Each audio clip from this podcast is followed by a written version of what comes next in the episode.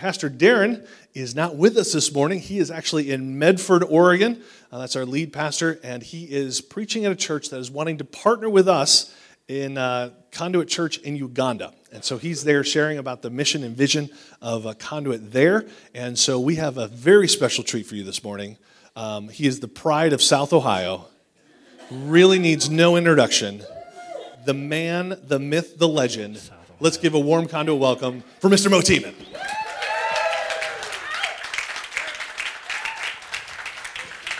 Do you, do you want the 20 an hour later, James? 50. No. I got 20. In South Ohio is not a thing, it's Southern Ohio. Go Bucks.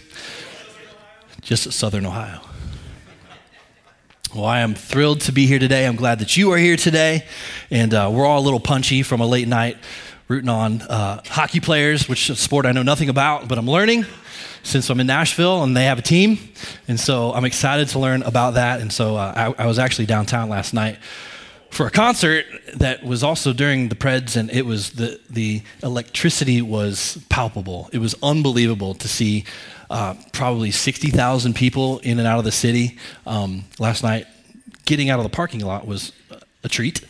Uh, but, but just to seeing everybody unified on one thing, which is actually kind of what we're going to talk about today uh, unity and teamwork. So, how many of you guys have ever uh, been in a, a, school play, maybe a, uh, any sort of play or theater? Most of us. Uh, I had my uh, my debut in theater, um, my first and last, uh, in third grade. I tried out for the lead part of Johnny Appleseed if you guys have ever heard of Johnny Appleseed, I don't know, that might be an Ohio thing too. Um, I wanted to be Johnny. And so uh, I, I, learned the parts, I learned the lines, and uh, you know, I wanted, I wanted what comes with being the lead actor uh, in third grade. I mean, all the glitz and the glamour and the fame. I mean, things are just different on the playground when you're the lead guy. Um, the, the lunchroom just kind of looks at you, just, just a little more favor. Um, trade things to get a little bit more. Um, so I wanted to be the lead role. I wanted to be Johnny Appleseed, and so I, I, auditioned. I didn't know there was an audition in third grade, but I did it. And uh, the next day, the teacher's kind of re- reading off the, the cast, and sure enough, uh, I didn't get it. Uh, I was cast. I know. And actually, this is the, what it looked like. This is what this is my face in eighth, in third grade. This is me in third grade, probably nine years old. This is this is what I looked like when I found out I was not going to be Johnny Appleseed. I was cast as an apple tree. And uh, perhaps, you know, in fairness, I, I, was one of the taller guys in the class, so I guess make I make a good apple tree. I don't know, uh, but my, my feelings were hurt, um, and I, I, looked I looked like that. And you, you, guys probably see that face probably more often than not, so I apologize around here. Um, but uh, so I, I, learned the lines, and so every time that they would kind of rehearse, my buddy, my, my best friend Danny, ended up getting the lead role, and uh, which took it just to another level. Even at third grade, you deal with that. It's bizarre. I'm eight years old, and I remember this like it's yesterday. And so Danny Appleseed over here is learning his his lines, and he's rehearsing, and I'm standing over here as a tree, and I'm kind of mouthing the lines as he's doing it, like thinking well, maybe she'll change her mind. And, and she looks over, she says, Mr. Thieman, be quiet and stop moving your branches. And it's like, so like I said, that was the first and last time I ever tried out for theater. I, I wasn't happy with the role. Um, I didn't really have a uh, spirit of teamwork or unity about myself at all. Um, and honestly, I didn't think I had a vital part in the play, being, being a tree, but but I did. I was part of a cast. I was a part of a team. And, and we're going to talk about that today. And maybe that's you in this room. Maybe you don't realize that you play a vital role and a vital part in the kingdom of God and in this body, in this church um, today. So, we're, we're going to read a lot of scripture today. I hope that's okay. Um, I'd rather the word preach than me. So, we're going to we're to move kind of fast if if you, if, you, if you have a physical Bible, I would love for you to use it and mark it up and take notes. Uh, if not, it's always behind me. And uh, just follow along as you can. And I'm, I'm more of a teaching pastor, more of a maybe more of a coach. Um, you probably won't get any deep theological statements from me today. I'll leave that to Darren uh, to dive deep. Um, but today we're gonna we're gonna learn a few things and a few reminders about unity and teamwork. 1 Corinthians 12, if you if you have your Bibles, maybe turn there and put a finger in it. But first, we're going to go to Romans 12. And this is Paul writing to the church of Rome. Romans 12. Darren read verses 1 through 3 last week as we're going through our quenched series and learning what that means to quench our thirst and have purpose and meaning in this life. So I'm going to pick it up in verse 4, 5, and 6 says, For we have many members in one body, but all the members do not have the same function. So we, being many, are one body in Christ, and individually members of one another. Having then gifts differing accordance to the grace that is given to us, let us use them. And then the next book, just one book to the right, same chapter number, 1 Corinthians 12, verse 12 and 13 says, Just as a body, though one, has many parts, but all its many parts form one body, so it is with Christ. For we were all baptized by one Spirit as to form one body, whether Jew or Gentile, slave or free, and we were all given one Spirit to drink. Quenched. When we're filled with the Spirit, we can quench our thirst for more. We can quench our thirst for meaning and purpose. And last week, Darren kind of introduced us to what those gifts and those abilities look like. And it's broken into three different chapters in, in, in Scripture that really breaks down the gifts of the Spirit and what these, what these all look like and how they all tie together. And maybe you find yourself on this chart, uh, maybe you don't. It's okay, but over the next several weeks, uh, we're going to dive in very, very specifically into each one of these as it's laid out in Scripture, as we understand kind of what's in the toolbox for the body of Christ. And so, if you if one of these is you, awesome. Um, we're going to talk about that today. And if it's not, even better because you're going to discover it over the next few weeks and maybe even today. Let's pray. Lord, thank you for your word and how it teaches us and how it carves away those things that ought not be there. Lord, help our hearts to receive your word today, what your word has to say about the Holy Spirit and the gifts within us. Lord, may we find purpose and meaning. May we leave today better than we came. In your name, amen. Three simple points, three simple reminders of what it looks like to be used and led by the Spirit. Very practical teaching today, I hope. Our first reminder is Number one, just to simply use it, just to use the gift that you have. Romans 12, verse 6. Having then gifts differing according to the grace that is given to us, let us use them. I think it's one thing to know that you have a gift or ability, it's another thing to actually use it. And as James talked about in, in the, talking about the receiving of our offering, you know, in stewardship, one thing that we try to model or talk about and disciple is a holistic view of stewardship. And it's not just, in many ways, and historically, when you hear the word stewardship, you automatically tie uh, money to that, dollar signs to that. But it's more than just that. It is our, our talents, it's our time. We talked about time in our breathing room series, the first of the year, talking about making margin and time in our lives. But it also talks about our talents, stewarding our talents, stewarding our gifts, stewarding our influence. And one of the quotes that a great philosopher amongst us, Darren Tyler, says, says, A talent is the highway in which your gift can travel. You've heard him say that before. Your talent is the highway in which your gift can travel. So in Ephesians chapter 4, starting in verse 1, Paul, again, writing to the church of Ephesus, says this As a prisoner for the Lord, then I urge you to live or walk a life worthy of the calling you have received. Implying that you have a calling. Each of us have a calling. Your, your spouse has a calling, and that calling is not your calling. You didn't marry into that calling. Um, your parents may have a calling on their life, and you, you didn't inherit that calling. You, you have your own calling. And your children, they may have amazing gifts and abilities, but you don't live vicariously through your children. You shouldn't. You have your own calling. And so, with that, verse 2, he says, Be completely humble and gentle, be patient, bearing with another, one another in love. Make every effort to keep the unity of the Spirit through the bond of peace. There is one body, one Spirit, just as you were called to one hope when you were called. If you jump down to verse 15 and 16 of Ephesians chapter 4, he says, Instead, speaking the truth in love, we will grow to become in every respect the mature body of Him who is the head, that is Christ. From him, the whole body, joined and held together by every supporting ligament, grows and builds itself up in love as each does its work, as each uses its part.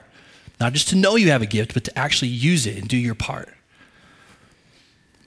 In verse 16 in the message, which I, I like to resort to every now and then, it's, a, it's more of a paraphrase, but it's just a, a different angle. Eugene Peterson verse 16, he says, His very breath and blood flow through us, nourishing us so that we will grow up healthy in God, robust in love. And thinking of that phrase, the breath and blood flow through us. Have you, have you ever sat, sat wrong, and um, maybe you sat Indian style or on the ground, and you get up and your, your leg is just numb? That weird sensation, and you kind of stand up, you're like, oh gosh, I get the blood flowing again. Or you sleep wrong and you wake up and your arm is just like, it's not there. It's numb. And you feel all those tinglies kind of rush through, and that's all the blood like just going right to that limb to try to give life to it again. So it is in the body of Christ and for you. That when we sit on our gift, it's not used. We need the breath and the blood to flow through us to bring life, to be used. When we use our gifts, we find meaning and purpose. Not just to know, but to use it. Reminder number two is to share it. Share your gift. 1 Peter 4, verse 10 says, Each of you should use whatever gift you have received to serve others. It's pretty plain as day right there. Comma. As faithful stewards of God's grace in various forms. Again, it's just this reminder that you have a gift, to use a gift, and to be a good steward of it for others, not for you. I don't know if you know this or not, but your gift that you have, that ability when you're filled with the Spirit, that's not for you. That is for the person sitting to the right and to the left of you. Philippians chapter 2. I told you we're using a lot of scripture today starting in verse 1. Paul, again, writing, says, Therefore, if you have any encouragement from being united with Christ, if any comfort from his love, if any common sharing in the Spirit, if any tenderness and compassion, then make my joy complete by being like minded, having the same love, being in one spirit and of one mind. Verse 3 Do nothing out of selfish ambition or vain conceit, pride Rather, in humility, value others above yourself, not looking to your own interests, but each of you to the interests of the others.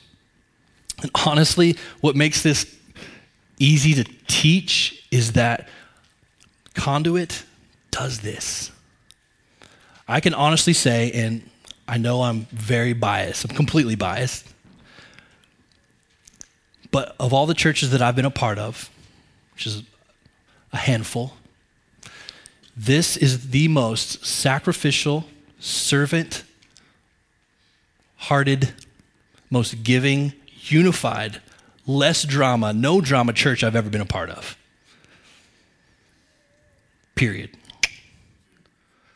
It's unbelievable. And and so it's easy for us to maybe get comfortable in that because we just kind of expect it to be that way. But I'd ask that we protect it not get, not get prideful or vain about just the fact that we are so unified. what we can accomplish together is amazing. When you're, when you're watching babies in the nursery, um, those of you that help us with our child care, you realize that you're serving, you're using your gift um, of helping and nurturing with those babies over there so that that mom can get in here and quench the thirst of the word and worship and perhaps have the first adult conversation she's had all week, fellowship with one another. You are using your gifts to serve someone else. If you're a teacher, we have a lot of teachers in here. Whether it's the kids, our toddlers, our pre K, our elementary, our junior and senior high kids, or maybe you teach or lead a deeper group, you have the gift of teaching that gives life, speaks life from the word, makes it practical. You're teaching, you're discipling, you're using it, you're serving it. Maybe you're an exhorter. It's one of the, one of the gifts, the gift of encouragement. You're the one that knows to say the right thing at the right time. It's a gift. I know plenty of people that don't have that gift. They say the wrong thing, at the wrong time. But not you. You're an encourager. You speak life. You give affirmation when it's needed. It's part of the body. Our spiritual gifts are to be used for the benefit of others in the body. In Romans 10, uh, Romans 12, verse 10 says, Be devoted to one another in love. Honor one another above yourselves. See, we honor one another when we think not about ourselves, but about other parts of the body. I mean, we do this in the physical, right? Like we, we try to remember to exercise, try to. We try to remember or think about what we're eating and consuming. We try to eat healthy, some of us. See, a year and a half ago, I can't believe it's been that long. So, 2016, I made this courageous and bold decision about my health, and that was to drink no soda for the year 2016. That was my New Year's resolution. None. Done. The worst decision I've ever made in my life. for me, like the selfish part of me. But it was like the best thing that I ever did for my life, health wise. Shed about 20 pounds, felt a little better, a little sharper. January 1st, 2017. Documented well. I drank like way too much soda that night. And I've been off the rails ever since. It's horrible. Seriously, like it's an issue. But as we try to think about other parts of our body, we try to take care of ourselves, and so it is in the church. Thinking about, remembering, being mindful of the different gifts in the, in the body. It's not just about you. Third reminder is that we would unify it, that we would use it, that we would share it, that we would come together. Aristotle once said, very famous quote, uh, the whole is greater than the sum of its parts. Simple thought, but so profound. 1 Corinthians 12, starting in verse 21, Paul's still teaching here. He's, he's starting to get a little, he's starting to get a little uh, passive aggressive, a little feisty. He's using this, this analogy over and over again to really make a point. Verse 21 says, The eye cannot say to the hand, I don't need you. And the head cannot say to the feet, I don't need you. On the contrary, those parts of the body that seem to be weaker are indispensable or crucial or vital. And the parts that we think are less honorable, we treat with special honor. And the parts that are unpresentable are treated with special modesty while our presentable parts need no special treatment. But God has put the body together, giving great honor to the parts that lacked it, so that there should be no division in the body, but that its parts should have equal concern for each other. Verse 26 If one part suffers, every part suffers with it. If one part is honored, every part rejoices with it. Now you are the body of Christ, and each of you is a part of it. There are no lone rangers here in the body of Christ. There just aren't. There shouldn't be. We're in this together. And in thinking through this, I was reminded of um, this past winter when my, my good buddy Jason um, asked Darren and I to go on a, a duck hunt. It's our second time we went. So, Jason, if I get this story wrong, don't correct me. It's just a preacher story. Uh, most of it's true. 90% of it's true. But Jason drags us out at four in the morning to go shoot some some ducks. And if you know anything about me or, or Darren, especially especially me, me in a camo suit in the middle of the woods, uh, it, it's just it's a funny picture. Um, it's something I've never done. I know nothing about hunting. That is like talking about spiritual gifts. Like duck hunting is not one of them. So, but what is amazing about it though is when you get out there, it is beautiful and the sunrise and you're you're you're you're in the blind and you're with each other. It's cold. It's January. Duck hunting happens in January apparently, coldest month of the year. But it's beautiful. And so when we went, there just happened to be uh, apparently not cold enough, and there were no ducks that flew over us. Like we're out there for hours and we see like none ducks, like zero ducks. Uh, so we got we got to know each other really well for those four hours. Um, but what we did see were geese flying thousands of feet above, too far to try to shoot at. It was beautiful. I mean, you, if you could paint a picture, it was gorgeous. You got the river, you got the, the tree line, you got the sunrise, and you've got these geese flying in a V formation. It was beautiful. But they do, they fly in a V formation. Does anybody, anybody know why they, one side has more than the other side? Anybody know? It's because they're just more on that side. That's all. there's, there's no real scientific reason why. It's just it's how it works. I mean, just more on that side. But I did learn this I did learn this. I learned that when they fly together in a flock, they fly 70% farther than they would if they were to fly by themselves. So if you have a goose that's in upper peninsula of Michigan, wakes up one day and says, "All right, it's time for me to get to South Florida. Let's go." And he starts taking off and flying south, he's not going to get nearly as far as if he wakes up and decides, as a team, we're going to caravan down to South Florida, you're going to get 70% farther before they have to take a break. And so that happens because, because of science. There actually is a scientific reason for that. Because when they flap their wings, they're creating an updraft for the one behind it. The one behind it has less wind resistance. They have strength for the journey. They know they're not alone such as it is in the body of Christ. That when we're together, we can do so much more together than alone. I think of just a simple example of like Place of Hope. This project that we're doing down in Columbia, which I don't have all the time to get into all the deals, details of that, but this project could not be done unless it was a team. Shannon could not do it by herself. Now, Maybe with enough caffeine. But she's rallying the troops, right? Because we need somebody to swing the hammer and use the saw. We need, we need Bob and Carol to help complete some of these things, and Joey and uh, Buford and Jane. Like the team of people, we're getting we're getting seventy percent farther down the road on this than if we did it by ourselves. Teamwork encouragement, unity, perseverance in the journey. Here's another thing I learned that I always thought when you hear them honk, they're flying over the top and they're honking. I always thought that it was the, the captain, the one at the, the, the peak of the V. I thought, I thought that was the one on the far right. He was, I thought he was the one that was honking and leading. Like, let's go. All right, team, let's go.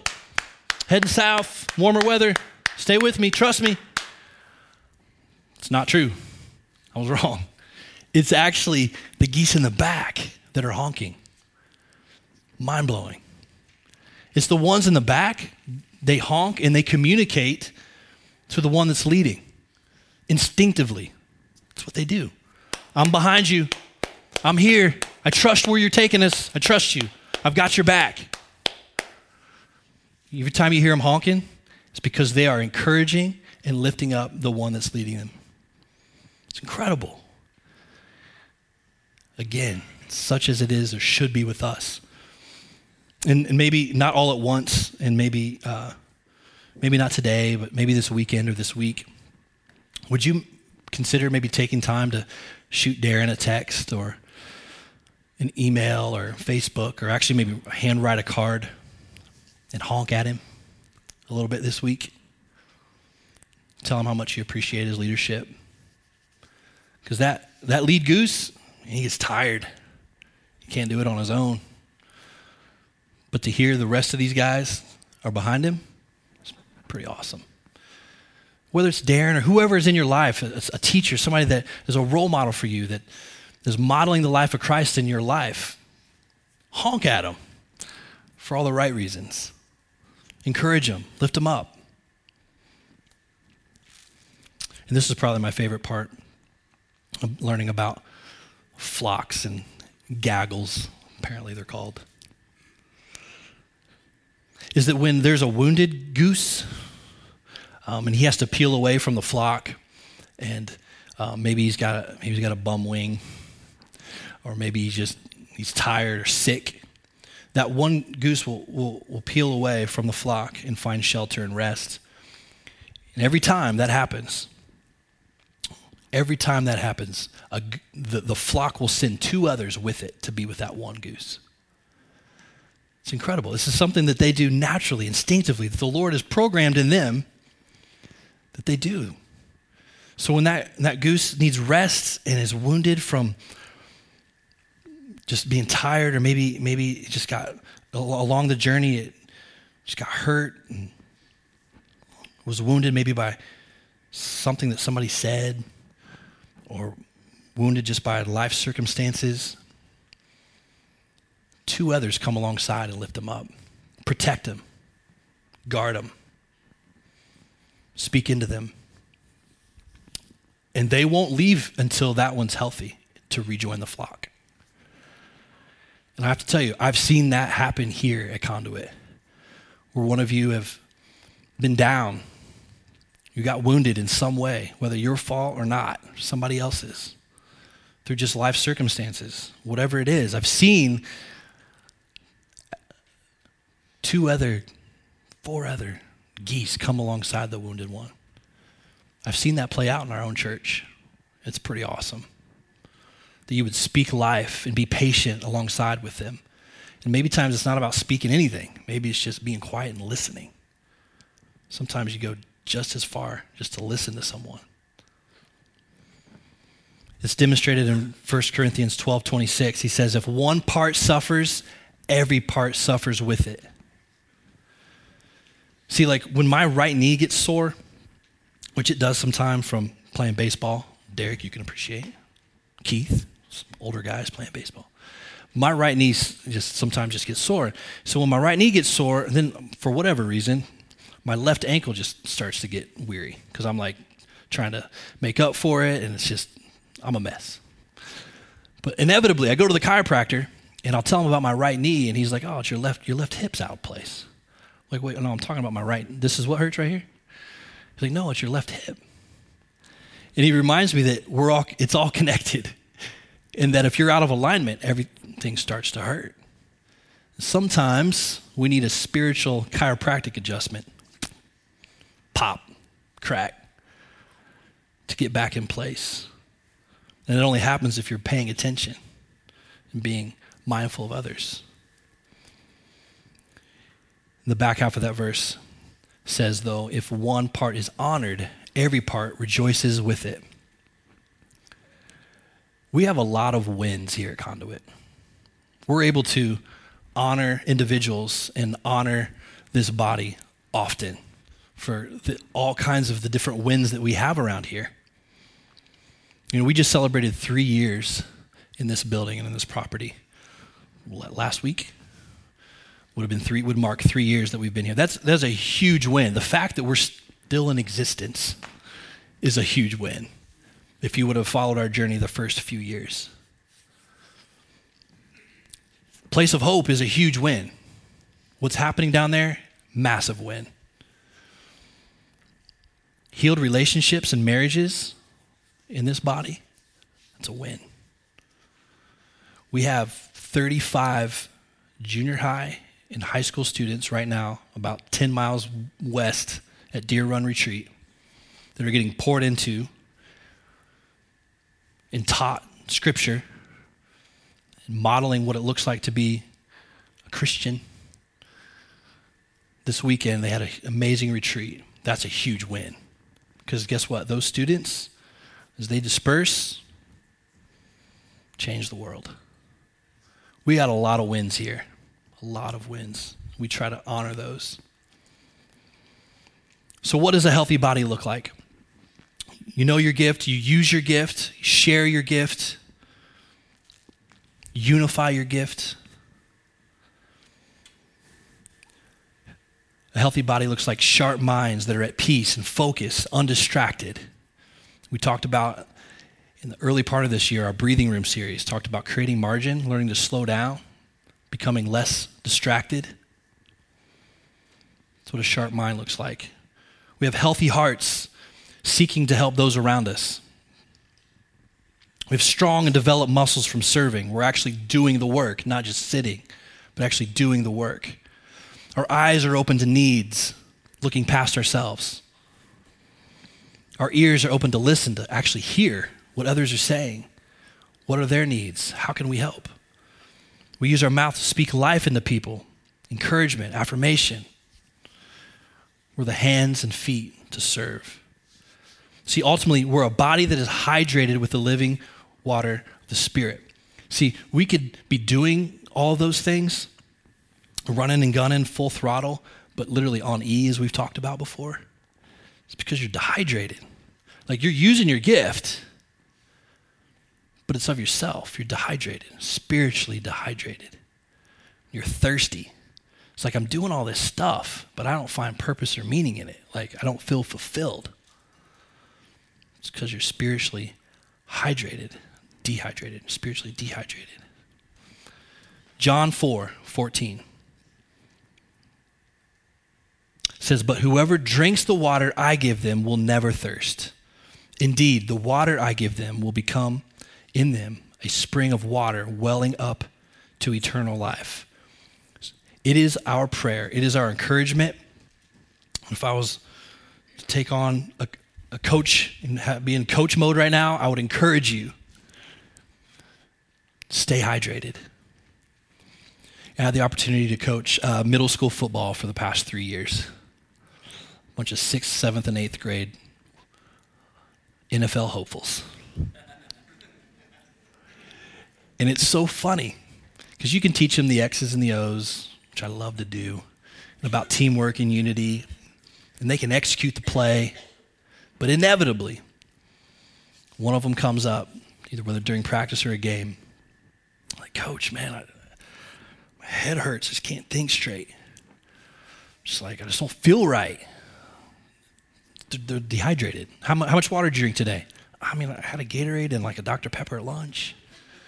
Like, well, you're dehydrated. Go drink some water. And one kid, uh, he's, he's, he was a mess. He's not feeling good, holding his stomach. And he's like, I don't feel right. I'm like, well, how much water did you drink today? And he's like, I had a chocolate milk at lunch. That's all I had. And of course, he lost his chocolate milk about the second quarter. Dehydrated. Again, you can be using your gifts and using your abilities and moving and serving and going, but if you're not filled with the Spirit, it's all for nothing. You become, it becomes in vain, quite honestly. So I challenge you, I challenge us to be filled with the Spirit this week, hydrating yourself through the Word, through worship. Please don't wait till Sunday morning as your one hour that you've blocked on your calendar. Actually, it's what, 20 minutes? It's four songs to worship. It's not enough. That's like drinking a Gatorade. It's not going to get you through the week. Hydrate yourself through the fellowship of others. No Lone Rangers here. We are in this together. find ways to hydrate yourselves this week so you can be used. Would you stand with me? Pray.